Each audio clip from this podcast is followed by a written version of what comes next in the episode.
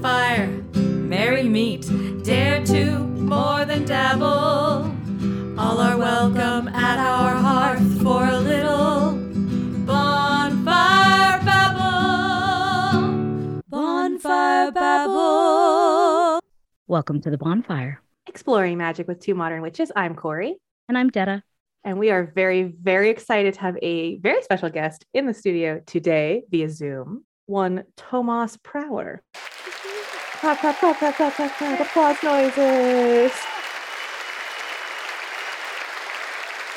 Tomas Prower is a graduate of the University of California, Santa Barbara, with degrees in global socioeconomics and Latin American studies.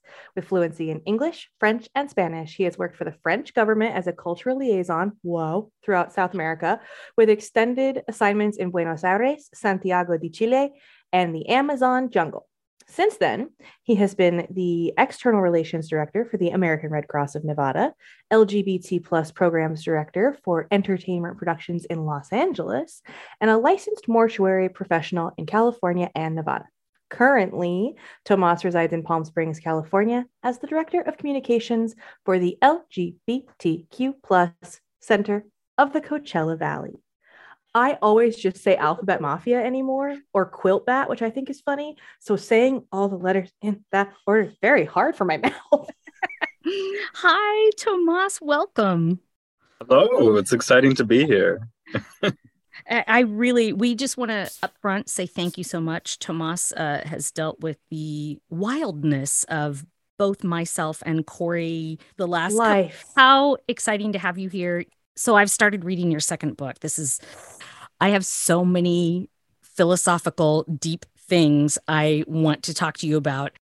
I could spend probably the next 24 hours talking to you, but I'm not going to do that because we want to respect your time. So, Corey, that's the first question to kind of introduce you to our audience. And just FYI, everybody, if you haven't listened to it yet and you want to, you can go back to our review of Warrior Magic, which is one of the books we're going to talk about today. And it's absolutely brilliant. Oh, it's, mm, it's, I just want to say up front, I'm going to get the fangirling out of the way. I really enjoy the way this book is organized, and I really enjoy your style of writing. It makes me not want to stop reading. It's, and it's not often anymore because of my broken adult brain that I can like sit and lose time when I read. I got through like 40 pages of this before I realized I'd done it. And I was like, oh, it's great. So that if I want to jump around and read stories from other cultures, I can I can just change things up if I want to. And I love that. The question that we want to open up with is would you call yourself a witch or a pagan or something like in between or different or not at all? Like, how would you, what's your origin story? My origin story is that my mother and father met each other. They were in love. Aww. And yeah, then they found me in the cabbage patch. but, uh, but, but no, magically, magically, I would not say I'm any of those things. I I'm big on not using labels of any sort whatsoever. And I know that's very much a cop out answer. Very, I'm not anything. I'm anything I want to be. But yeah, I'm not gonna lie. I'm a lot of things, but I'm not a liar. And so I, I I'm I'm very utilitarian what I do. I very eclectic. And so if you've read my around the world books, you know it's a little bit of this, it's a little bit of that. It's whatever works. If I need to do a spell in this way, if I need to say things this way, if I'm in contact with this deity in this way, does it work at the end of the day? And if it works, I bring it into my system to, to give something of a more concrete answer. If I was to pin down and say one thing, it would probably be that I'm more Taoist than anything. I'm very um, let go I'm very appreciative of Wabi Sabi and just really having a hands-on motivation with the universe because the more I learn about magic and the ability to manipulate the natural forces of the world, the more I realize things are actually going kind of how they need to go. The sun is exactly distant from the earth in exact orbit.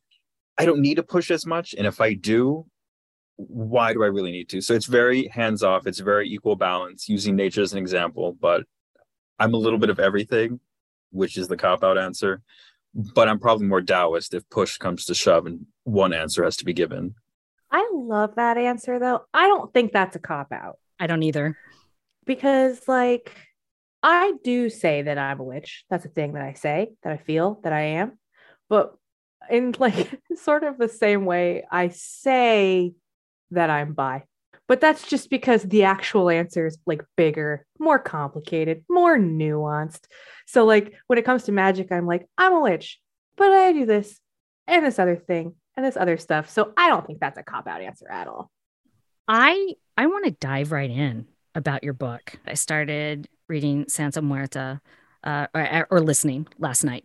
I went ahead and listened past where it said to stop, do the exercises, and come back. And in two in two weeks, I listened for about another 15 minutes and went, okay, I'll stop. One of the many things I loved about the book we've already reviewed only a warrior has the ability to shape the future, and therefore all of history. Only a warrior can choose peace, since only they have the strength and the capacity, should they so choose, to not be peaceful you go on and you talk a little bit more about that about how uh, i'm not going to choose to fight because i'm peaceful. It's not that you're peaceful you're harmless. Do you believe you can prepare for war and prepare for peace at the same time?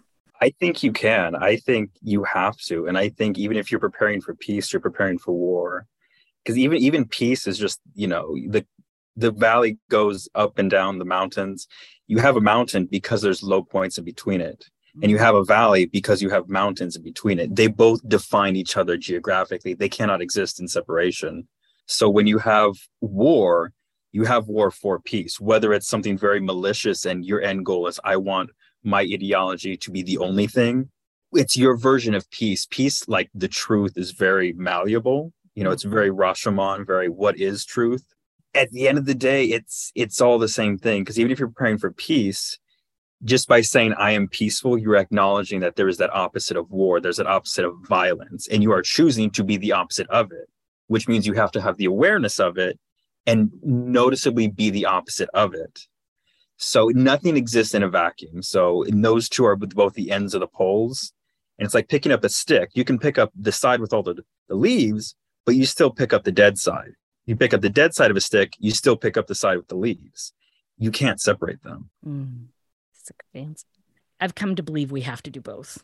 I absolutely did not grow up in my 20s, raise myself in in that manner. That makes me think of Uncle Iroh in Avatar the Last Airbender, the cartoon. How like he's a very kind, sweet person who who wants peace badly, like personal peace, peace for his nephew, peace for his family, peace for the land. But like he used to be a war general and he still is able to and ready to fight physical battles and emotional battles and like to to preserve protect and promote that peace that he wants so badly. It's true. I mean no one wants peace more than the people who have seen the horrors of war um, and go through it and it's with everything. And if you've ever been hurt by in any form or shape in life you develop that empathy and you don't want others to hurt in that way because you're so keenly aware of it. That's why, you know, Uncle Iroh and everything and his experience, he's known it, he's seen it, and yeah. he doesn't want that for everyone else, just like a lot of people who go to war. So, ironically, the most pe- the people who are most involved in war are the people who want peace the most because they understand it. It's the people who don't understand war that glorify it and like, yes, it's all honor drench myself in the flag. Let's go. Pride, glory, greatness. They don't understand what that is. But the people who understand are the last people to do that. I think your book covers that really well in Warrior Magic because you visit all these different cultures and you talk about the way they honor the warrior. And it, it is an honoring not a glorification. Mm-hmm. I also love the fact that you brought in the other voices, not just yours from those cultures. How did that come about? was this just because of the traveling in your travel book? It's a mix of, um, as the American expression goes, very, very blatantly, nothing succeeds like success. Because this is the because this is the third book in the series of like my around the world around this topic. You know, first it was queer magic and queerness, then it was afterlife rituals and death and da da da. Now it's social justice and war. So after you've had a few successful books, people want to reach out to you more. It's a lot easier. Yes. Uh, I, I mean, so this is kind of like my quote unquote brand, even though I say that very loosely, very air quotes, because again, Kirkland is also a brand. So what what is this thing? so I would say going back to queer magic was the first one like that that was tough because i was this kind of unknown name and i would reach out to people and they'd be like who are you whatever ignore email or oh maybe. But once you have a few successes it's like yes you have people reaching out to you in advance. Are you writing another book? When can i do this? It's horrible. It's very um you know popular you know for the, the wicked song and everything gets done that way. Mm-hmm. but for warrior magic i've had the past successes to kind of utilize and build on. So it was a lot easier.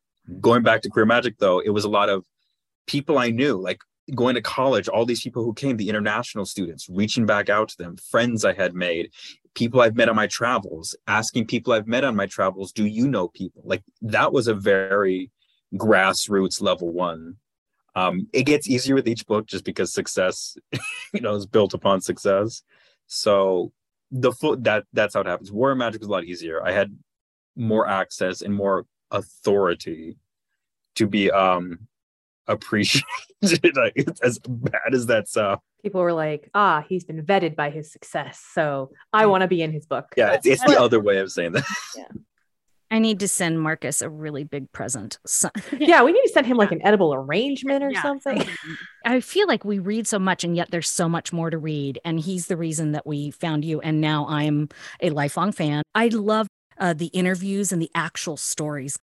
It was very, I will say, it was very meaningful to me to see other, like the way it was almost a collection of essays in some parts of it from other folks. Like that I was saying, like you don't see a lot of that in any book that's like trying to make any kind of statement or be any kind of authority about the magic space or really kind of anything. So to have somebody actively making an effort to include as many perspectives as possible is incredibly refreshing. And I opened it up and was looking through the index and I was like, like misty about it. I was like, this is like exciting. I'm so excited to hear this, this, what amounts to a conversation. I'm excited to be able to eavesdrop on this conversation. it, it is very important because it's it's developing something and then because if you're talking about around the world and it's just from my experience i may have been a lot of places i may know a lot of people i may read a lot but still you cannot know the depths of other people's experience lived experiences. And mm-hmm. rather than you know i could go off and just write about it and have it be my voice but i always felt it's more authentic if these people who are living in these cultures talk about the experience themselves Just push my ego aside and do it. And plus, I through the again through the successes of the books, I have that power to like move the spotlight on people. So it doesn't always have to be me. And then here's this story that needs to be heard. This is what's going on in the Philippines. This is what's happening in the Pakistani um, Indian border right now. Here's what's happening in Indonesia, in Mexico. And it gives you a more authentic spotlight because the book is it's the book is not this is Tomas Prower, and this is what Tomas Prower is saying about this, and all my ideas, and here it is. It's a bit of me. It's, I mean, the stylistic voice of it is in narration sense, but other than that, it's other people can tell their own stories better. They do not need telling need me telling it for them. but I love the fact that your voice is there and it's the frame. It's so well researched, and we kind of like that around here. Uh, it, but it, it's academic, and yet it's really accessible.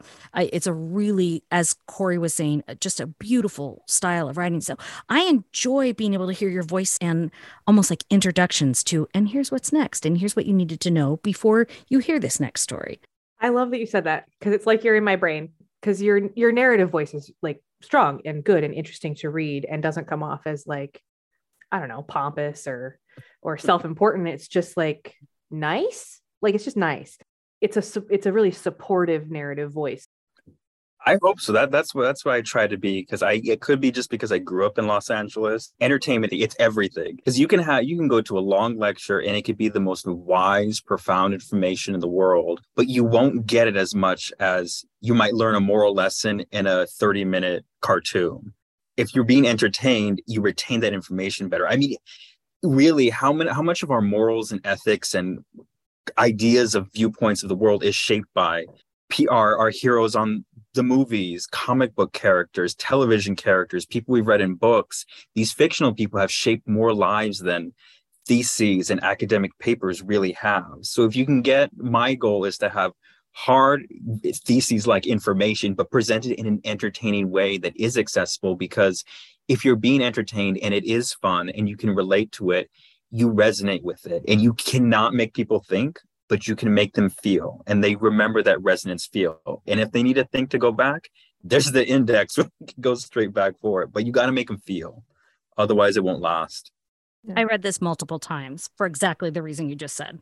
When i read this i felt like i was taking a 100 level survey class in college about all these wonderful different warriors and their magic. It was really entertaining, and you are just a really great teacher through your writing. I want to do a deeper dive on these warriors and their culture, more of their magic and how we can apply that now, here, today, in the United States or wherever you're living, if you need that for your personal magic or because your government is turning toward fascism fighting Russia in Ukraine. We need this magic. What exactly was your goal? Was it to spark the curiosity for further study, or are there actions that you're hoping readers will take and enact in the world because they read your book? Or did you have a completely different objective than either of those? No, my objective is to just present information so that you can go on and do your own research what strikes you. It's exactly how how you read the book and received it, internalized it. That was exactly my goal. So I'm glad that's happening. Because really, the book it's very one on one. It goes over a, a lot. There's a lot of information, but it doesn't go full in depth. There's not enough pages. It could be a giant tome if you went all over the world for that. And this has to be, you know, mass market. So when you do it, the book is essentially a tinderbox. You know, it's supposed to like spark and then has all these wonderful ideas and things and then whatever catches fire for you whatever you're using then that blaze erupts and that's you get might get really passionate about the activism and the warriorness that's happening in south america right now out in bolivia the way the the inca empire did it. Maybe for some people it's in the congo in sub-saharan africa. And if you're because a book you can't because a lot of times when you're speaking with people you can elaborate you have body language but this is a static book that's going out to the world and how everyone reads it is based upon their own upbringing baggage ideas viewpoints that they have. So by just making a generic tinderbox they can read it and whatever sparks them here's the information here's more info go on and develop that fire. And so it's supposed to be a little spark to get everyone interested in whatever they need to be interested in. But I still want your book on Joan of Arc and then I want to hear your take on those so badly after reading this. Go ahead, Corey. Something that uh, I immediately wanted to do. The one of the first things it made me want to do was look up the artistic representations of these of these characters because it just did. I don't know. I was like, what do the people of these cultures how how have they made them look? How have they personified and portrayed them? The deities and legends of the Mongol Empire section was uh, like yes. um was it I don't know how to pronounce Supreme? it, but the Supreme Sky God. Yeah. And I was like, holy shit, that's some cool stuff. yeah it's it gets intense. And with the mongol empire it's strange how you think about it because you think a lot of polytheistic empires are very here's this god and here's this deity. But here's this one that's kind of they know it's ineffable and they don't really know what the god looks like the supreme god. And so when they conquer their empire it goes more to it in the book but they had a very strong sense of religious liberty because you know people think oh genghis khan this big badass kill people murder. Yes but also when he ruled his empire he didn't know like well these other gods maybe it's the same god and they just use different names. Maybe we're worshiping the same one in a different way. Maybe it's a different language. So they never saw their god as something unique and we need to push it on you. They were very take a back seat step outside ourselves and maybe we're wrong. Maybe it's all the same. Who knows? And so they allowed all these different religions to be themselves and practice themselves so much so was unprecedented until the the founding fathers of the the United States used that Genghis Khan's example as a way to have religious liberties in the United States. With that said, of course, you know, the founding fathers didn't you know, people who own people and would be shocked by a washing machine. Probably not good for developing things in perpetuity. Not so much. But no, no, but you know, they when they were looking for something to build their own empire, they looked to Genghis Khan because it was unprecedented religious liberty. Wow. Wouldn't that be wild if we had that now in the United States? and the Supreme Court's going just the other way. Not that I'm bitter. Yes, I am. Corey, I'm so sorry because I texted Corey today and I said, You are going to love this book. Santa Muerte. I love the fact that she's represented symbolically everywhere so that everybody, no matter what the language, recognizes her. And that they also believed what you were just saying is that uh, of course she looks similar everywhere death looks similar everywhere because even though we developed our own ideas worlds apart it probably means the energy's coming from the same place but we're interpreting it in different ways how does santa muerte fit in with taoism or your personal practice how does how does that work out do you mind talking about that a little bit Oh no! I mean, I have. Oh. You look no. like you're in a J.J. Abrams film right now. The lens yep. flare. Yes, every, everyone who cannot see this, um, I'm having like large sun flares. it's so pretty. Yes, that desert sun's intense. But um, no, I have no problem talking about that. With Santa Santa Muerte came to me, not not in any very specific way. The the real lowdown story of that is I was living in Reno and I moved back to Los Angeles, and I have a I had a very shady friend who, for reasons we left mysterious, would drive around downtown in East LA at night, just cruising. Mm-hmm. And he would say, Hey, Tomas, you're back. I'm like, Yeah. I was like, Let's do something we've never done before. He's like, Hey, I know you're into all that darkness and stuff, like like that witchy stuff. Uh sometimes sometimes sometimes when I'm rolling at night down like in East LA, I see this place, like one of those strip malls, right? And they they got like this this giant skeleton that everyone's like candles and like lean down to and pray. It's wild, man. It's wild. That sounds like you. You want to go one night? And I was like, absolutely. Because that's how you know we're best friends when you can yeah. know me on that level. So we know we went and everyone was very not hostile towards us, but everyone was very cold. Because a lot of these, not every temple runs legally. A lot of them are fronts for things. And a lot of people do not have papers. So when you have me, who looks straight out of Dublin, coming in in the middle of the night in their midnight mass, like going in being all curious, am I ice? Am I trying to scope the place out? I mean, there's a real fear. It's legit. Yeah. yeah. So they gave me some very like 90s level zine prints that they made of their own newsletters. And what really caught me was there was this there was the testimonial section, which is all the people and like what they think, think what are they thinking Santa Muerte for today, this week? And it was all these extremely dour, sad faces, just like people who have been beaten by life on every level. But then you read the little quote, it was in Spanish, but it would it mount to I thank you to La Santa Muerte for giving me hope to live, for continuing another day. Thank you for all these great positive things, but it didn't match the pictures. And so my curiosity was how on earth are these people who are so beaten by life finding the ultimate hope, redemption, self love, everything everyone turns to something greater than themselves for, and they find it in death itself? It seemed very, it didn't make sense to me. And so I talked with people, went into it more, so much so that I got into it. And it aligns to bring it all back around. It aligns well with taoism because it's very hands off i mean because when you have death death does not judge. You could be old you could be young you could be rich poor you could be quote unquote good quote unquote bad. Y'all we're all going to die. And it doesn't matter. Your morality is not going to save you so you don't judge people on any level whatsoever and the community is like that and it can get to yes it can get to extremes like if you were going if you want to do something like smuggle drugs across the border or you want to find a same-sex lover things that you know religions frown upon Santa Muerte is okay with it because she doesn't judge. Do you need to take your gun and you know 86 someone out of this universe? She's cool with it. If you're in if you're in a if you're in a war, World War II, she's helping the allies and she's helping the bad guys. She doesn't judge. She takes both sides.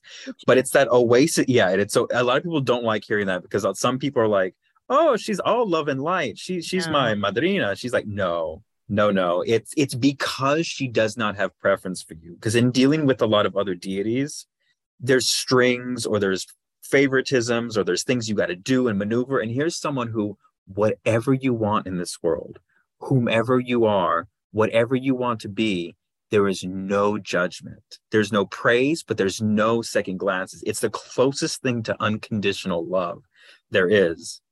It's and this, people, yeah. Oh, I was just gonna say that's the the Morrigan's my experience with the Morrigan as well, and a, a, lot of people's experience with her. No, so that's no, and that's exactly what it is, because especially in a you know very Latino, very Latino Catholic machismo sense, you go to God and God's not going to help you do all that stuff. God's not going to help you have a profitable night turning tricks, you know, but she will. Wow. And then everyone who goes to her has that kind of, you know, togetherness. If anyone's very been in like the goth scene or the punk rock scene, it's a lot of people who look very intense, but they're the nicest people in the world. And they know like we're outcasts, you're outcasts, we're all outcasts together. Let's all be in solidarity. Yeah, I pitched a book idea to Llewellyn for that, got rejected because we don't because they said yeah a rejection letter. We don't um, do fiction because it was a fiction book. But we've been looking for someone to write about la santa muerte. Do you want to do it? So i said okay i can do something nonfiction. And that's how that happened. But again it's the it's the non-judgment. The universe is kind of happening. Live and let live and let die pretty much. Yeah yeah that's what it felt like. Short form question. Did do you get that fiction book published anywhere I'm gonna ask that too. No, I did not. I somebody publish this book. Somebody somebody publish, it, please. Uh, I did. I did not. I've I've been on a. I got really into the nonfiction. I mean, you know, Santa Muerte was a big hit. It was a big hit, which allowed me to write Queer Magic, which is kind of like a passion project book I've always wanted to write. And then that led to this other one and other stuff and other stuff. Again, success builds on success. So it was just this I can do this, I can do this. And right now, the iron is hot for that because it's now like, oh, I have my, you know, my brand and people are reading it. Yes. So it's like I'm in the zeitgeist. So I'm rolling with it and it's doing well. People are liking it and I'm happy. In the future, who knows? Who knows? But the iron was hot for some nonfiction. rolling with the homie. I haven't read La Santa Muerte yet because Dennis got it. I could buy my own. I will buy my own. I just well, got a raise. I'll buy my own.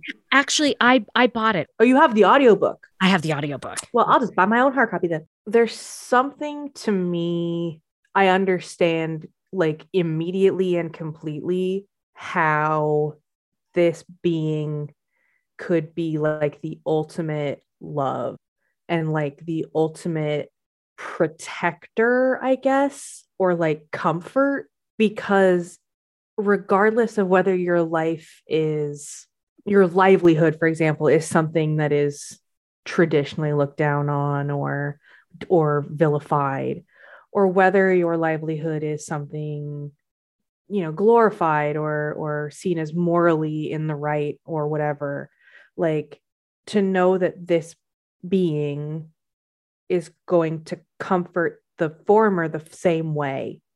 But not only that, but it's also going to come for the former in the same way because death is a universal. Like you said, doesn't care who you are or how you've behaved, which I love the idea of. To me, that means why not be kind? Why not be good? But also, why not? Why not defend oneself in a fierce and physical way? Or magical way because sometimes striking is the thing you have to do and sometimes hugging is the thing you have to do. You know what i mean? And there's something like deeply to me i'm very excited to read this book now.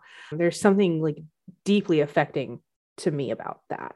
I don't know if it's just my current opinion about men or masculinity or what but the like the god everybody always talks about really mm-hmm. stresses me out and I don't necessarily care what he has to say, but like this this person, this deity, this personification of unconditional not ambivalence, but like non-judgment and non-attachment is like really speaking to me right now because non-attachment is so important.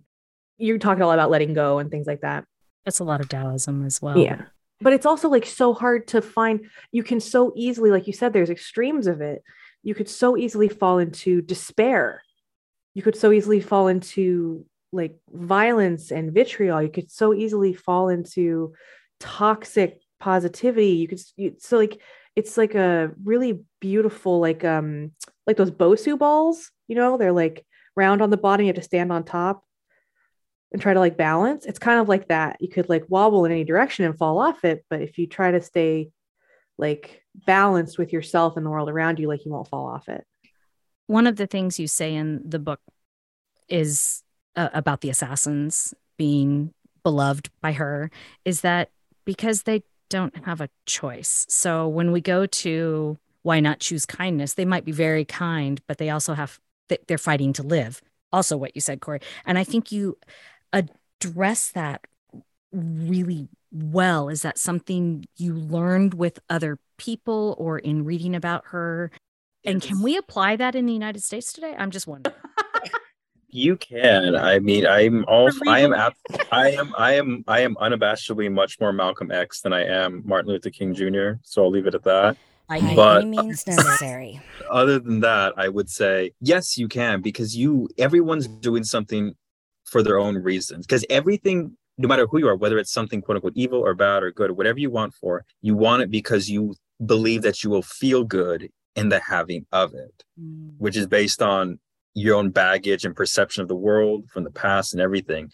So there are assassins who are, yes, who would choose kindness, would choose love, but this is the only way they can do it. And then uh, honestly, there are just some bad people out there who are doing it because they're bad people. That and warrior magic as well. It's, like we're always going to have war because there are always going to be people who want it because they want to oppress people. They want to have they're greedy, and I think you articulate that so well throughout warrior magic. It's, it's true because it, it works on both like, very wonderfully for this show right now with Santa Muerte and warrior magic. It's mm-hmm. Santa Muerte again, non-judgment. So if you need to, you know, do something. If you need to not take the high road for a moment in mm-hmm. order to win, then that's what you need to do. Because which is better having a losing but having a moral victory or winning and having your armor a little dirty and stained?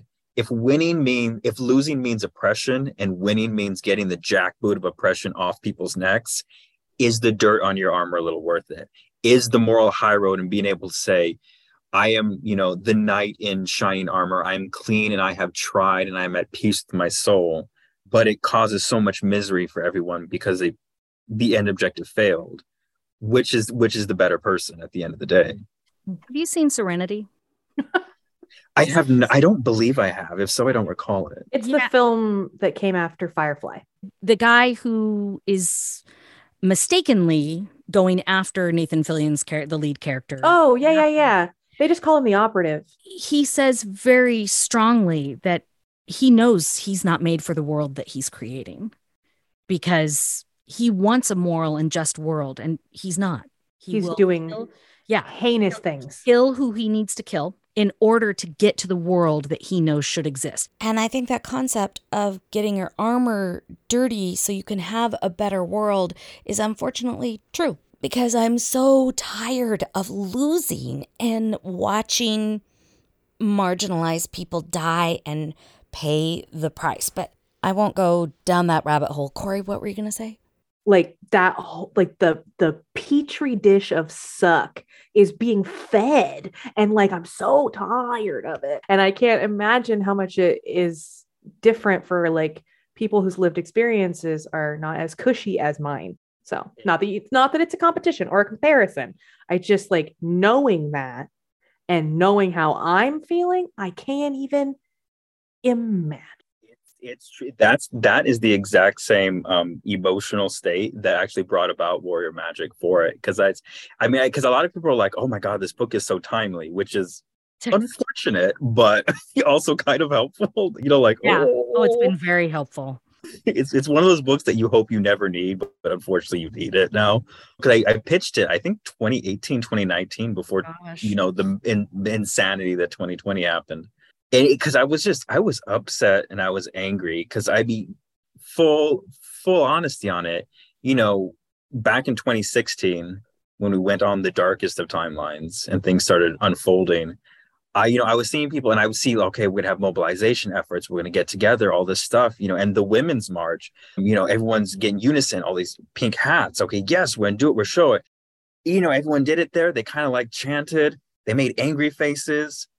And it's like okay now what? Okay, so yeah, exactly now what? And then you would hear, I would see all kinds of stuff online like, we'll show you in 2020, we'll show you. And I'm just like, no, there are people that is extreme form of privilege. There are people who cannot get to 2017 and, and 2018. They, exactly, and many didn't. And I was just like, it's that level of comfort where we live in a strange era where we can watch the world burn from our from our from our sofas, sitting on comfortable TV, on our little phones watching the horrors of the world and we say oh no as long you know oh well that's happening out there.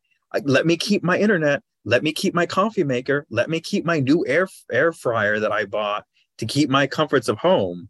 I don't want to feel uncomfortable. It's that selfishness of not willing to sacrifice a little bit of comfort for the greater good because there's more of us there are more of us than there are of them. It's just that people don't want to be uncomfortable and I would go through all the magic books and they would just be like, well, let's, or even magical people who are talking, you know, they shall remain, remain nameless for this, but well, let's do a calming spell for all these people who are doing protests in 2020. Let's, let's calm them. They're feeling sad. I'm like, no, no, you don't need their voices dampened. They, you need to elevate that. You need to do the power. You need to get, and I just did not see that. So I was like, look, I am upset. I am angry. I'm not seeing any books on this. I'm going to use my quote unquote brand of around the worldness to show how magic and revolution and social justices have been successful. They can be successful now. This is how our brothers and sisters around the world are doing it, who are in all sorts of levels of oppression. We can do it here too. Yeah. I literally just made a post today. Today is June 23rd that we're doing this interview on being uncomfortable. And being uncomfortable is different than being unsafe. Yep. And I've taught that for forever in acting class that you have to do that or you're never going to you're never going to break through to that next level. And sometimes in in our world right now, I think I think we probably are going to have to put ourselves in places that are also unsafe. But if you can't get to the uncomfortable, you're never going to commit to doing the next step. So, yes, and yes, privilege. We lost a lot of people. White women, for example, are only realizing certain layers of misogyny or sexism or oppression in that way because their comfort had been prioritized and like facilitated. Whereas, like, more marginalized communities, Black women, Indigenous women, their comfort was not prioritized. So they had more reason to push back than white women who, historically speaking, uh, have have sort of held things back because they're not uncomfortable enough to push forward. And I'm speaking, of course, in general terms. I'll take it um, further and say white women in the Bible Belt. Oh, good Lord God. It's absolutely true. I mean, it's it's and that's why all the all the revolutions have always been started really by the most marginalized people. Like you know as a as a as a queer person you know we have queer rights because trans women of color threw bricks at cops. Yeah. In our world even today like if you are like you like like uh, you know a, a gay man if you can pass as a straight white man it's a lot easier and you have a lot more advantages in life. So why not? The question you know internalizes why would I not go for those advantages? Why would you not do that? Or do you want to step out the comfort zone, help others, and say, no, you know, I'm gay, be publicly out of the closet?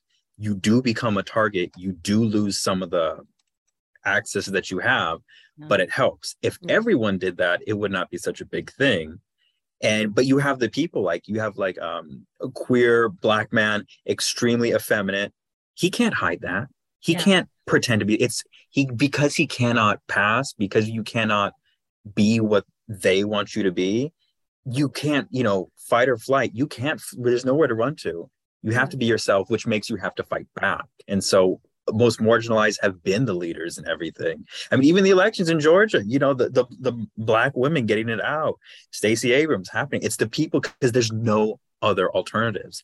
Going back to Santa Muerte, they do they cannot go to god for help they cannot go to the justice department they do not have money for doctors so they go to santa muerte because this person's going to help them out it's what they have so the marginalized have been the leaders because they've been forced to be the leaders they have no other option I'm reminded of the uh, Zoot Suit riots. yes yes Oh my yes yes God. Also, a beautiful, disturbing film with Edward James Olmos so good. Watch it. When I hmm. think of La Muerte, I think of the movie The Book of Life. Did you see that movie? not seen the book of life but i'm i've i'm very aware of it yeah Okay. So, Book of Life came out and I loved it. And then years went by and then I saw ads for Coco and I got like really defensive and like protective. I was like, Book of Life already did this. They're very different stories. They're very different. They just aesthetically look the same because Dia de los Muertos looks the same because it has a very distinct vibe. But Book of Life talks about Xibalba and La Muerte and the way they like to like make deals and like play games with each other. And it she is so beautiful which i think is important because death is such a thing that is like feared. People are constantly in the pursuit of extending life which is like i get it but like a lot of that comes from a fear of death I just think that's important. And I think that if you have time and you want to, you should enjoy the movie The Book of Life because it's very, very good. I'll, I'll have to look at it. I will say this uh, as a Santa Muerte devotee, I have seen no film except this one, which I'm about to say, that really epitomizes my relationship with La Santa Muerte and my idea of her, not visually, but in the way the entire the character is. And it works, uh, you know, coincidentally today, it's uh, Bob Fosse's birthday, but Bob Fosse's 1979 film, All That Jazz, and you have Jessica Lange playing Death. That you want to see that? That is my that is La Santa Muerte from a, a devotee's perspective right now, right here. All that jazz, 1979, Bob Fosse, the character of Death, spot on. Jessica Lange is such a power. Yeah. She's incredible. When I was little, I was like, I want to be Catherine Zeta Jones and I want to be Jessica Lange. That's what I want to be when I grow up. Are there any books that you're working on that you're allowed to talk about of new releases? Are there events coming up where people can go see you if it's safe enough? Uh, any big concepts you want to share with the world uh, of our listeners, that is, right now? I will, I will do one of each really quickly. Okay. Things going on. There's always some going on. I, I do like to say I don't like to talk about it. I work under the pressure cooker system where if I talk about it, I feel like I'm being productive when all I do is kind of talk about it. Mm-hmm. But when you have a deadline, I need to like not talk about it. So the only way I can get out of my system is hands on the keyboard, pumping it out. Absolutely. That keeps me in check. So I don't. It's surprise. Stay tuned. All that jazz. Uh, all that jazz. Exactly. All that jazz. but anyway, number two, um, yes, events are happening. I know things are always getting scheduled, and because of the the darkness of my books, a lot so tends to happen around October. Right now, I do have scheduled virtually. I think the Salem Witches Fest, which is happening the first weekend of August. I think I'm presenting on La Santa Muerte on that. Whoever wants to know more. And then, if you are in person in New Orleans mid August, it's my first time at Hex Fest, where I'll be giving a presentation on, I think, La Santa Muerte, queer magic, and probably warrior magic too for the very first presentation on that. If you follow me on social media, I'll keep you updated. It's my name, Tomas Prower on everything. Very simple. And any last ideas, concepts, yes, especially with warrior magic, because I get a lot of people who are very like, they don't want to fight or you know they don't they don't want to get on the front lines of protest i understand that and i'm a big fan of um, dungeons and dragons and ttrpg games. So what i say is you don't have to be the warrior. You could you could take all sorts of different what you it takes a whole team. You need the clerics to heal. You need the bards to sing the songs and boost people up and tell the stories. There's all there's the wizards who do the magic the sorcerers you don't have to be the person on the front lines find what your strength is and use it in the good fight because it takes an entire party not just a bunch of warriors Yes. find the way you can warrior and that's the best so there's always something you can do no matter who you are or what you're into A party of tanks is not going to get it done. no no it's not a party of barbarians is not going to make it happen. but also, Well- for that matter, a party of very squishy wizards is also not going to make it. It, ta- it takes all kinds. We Takes a should village. play. We should play sometime. Well, Tomas, I adore you. And I have been really inspired by you. And it's informed my social justice work and my magical social justice work. So thank you very much. So, and thank you for joining us. I'm so glad it finally happened. Yeah. thank you for being so gracious with us. I really appreciate it. Thanks for coming. Much. Oh, thanks, thanks for having me on. Thanks for thanks for dealing with the, the technical issues and getting being patient. It's This today thank truly was nothing. we cannot tell you. We have felt cursed. I did so many spells around making this new entry into interviewing because now we've got another what five interviews. like five interview scheduled. yeah, that are like, and I'm like, please, goddess, whatever we're doing, make it stop. It feels like it feels like someone is actively like hexing our computers or something. It's just it's been whack. so this was truly Oh. nothing. This was cool. Wow. Thank you so much. Mm, mwah. And you're a doll and a half. Yes. What a great conversation. I could talk to you for like ever. it was fun. I had, I had fun. I had fun. Have a great night. Don't melt. Yeah, really. Oh no, some like it hot. Some like it hot. I'm fine. I moved to the desert for a reason. I am just fine. Oh, wow. Wonderful. I'll, I'll leave you two to it, but it was wonderful. It was wonderful Thanks to meet again. you. So nice to meet you. Thank you. Corey, let's throw up some sparks. So our sparks today are all Tomas. Yeah. Queer magic. Which I am so excited to read because I have it in my possession right now. Santa Muerte, y'all, is so good. And it has some exercises in it, which is why I had to stop reading it. The narrator's okay for that book. Uh, I think I need to s- speed it up a little bit. They get to Mm. teeny bit stilted sometimes. Sure. Not quite as bad as William Shatner and very listenable. Still a very listenable narrator. Don't get me wrong if you like to to listen. It's so powerful. You are going to love it. When you read it and you look at all the symbols that he, he talks about in the book, they're very Hecate or Hecate.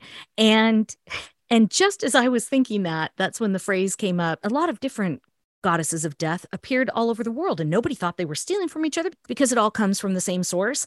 Hecate shares a lot of the same symbols that Santa Muerte does. So I I'm just so excited for y'all to read. So we'll we'll link all of his books. And like he said, he's got this around the world series, which starts with queer magic. I believe the next one is the death book. I and then- believe so. yeah. Uh and and then this it ends with this one. Warrior Magic. His writing style, I enjoy it so much. I'm really sensitive to like self importance and self aggrandizing when I'm reading authors anymore. Like I'm really sensitive to it. Yeah. And there is none of that. Not even a little. There's a very like humble participant vibe Mhm. about it that is just very good. yeah. but knowledgeable, so knowledgeable. And like Detta said, so well cited. It is, but you don't feel like it. You know what I mean? It's not like reading a textbook. No. It- it- and that's my favorite kind. The ones that are so well cited. I think actually Mortellus does that really well. that's a lot of good citations. Yeah. And I do you have to wear black, but also keeps it really accessible. I love it. And I'm Yeah. just smitten with him. I'm just after that interview, I'm even more smitten with him. Yeah, we definitely he left and we both went. Yeah. Yeah. Yeah.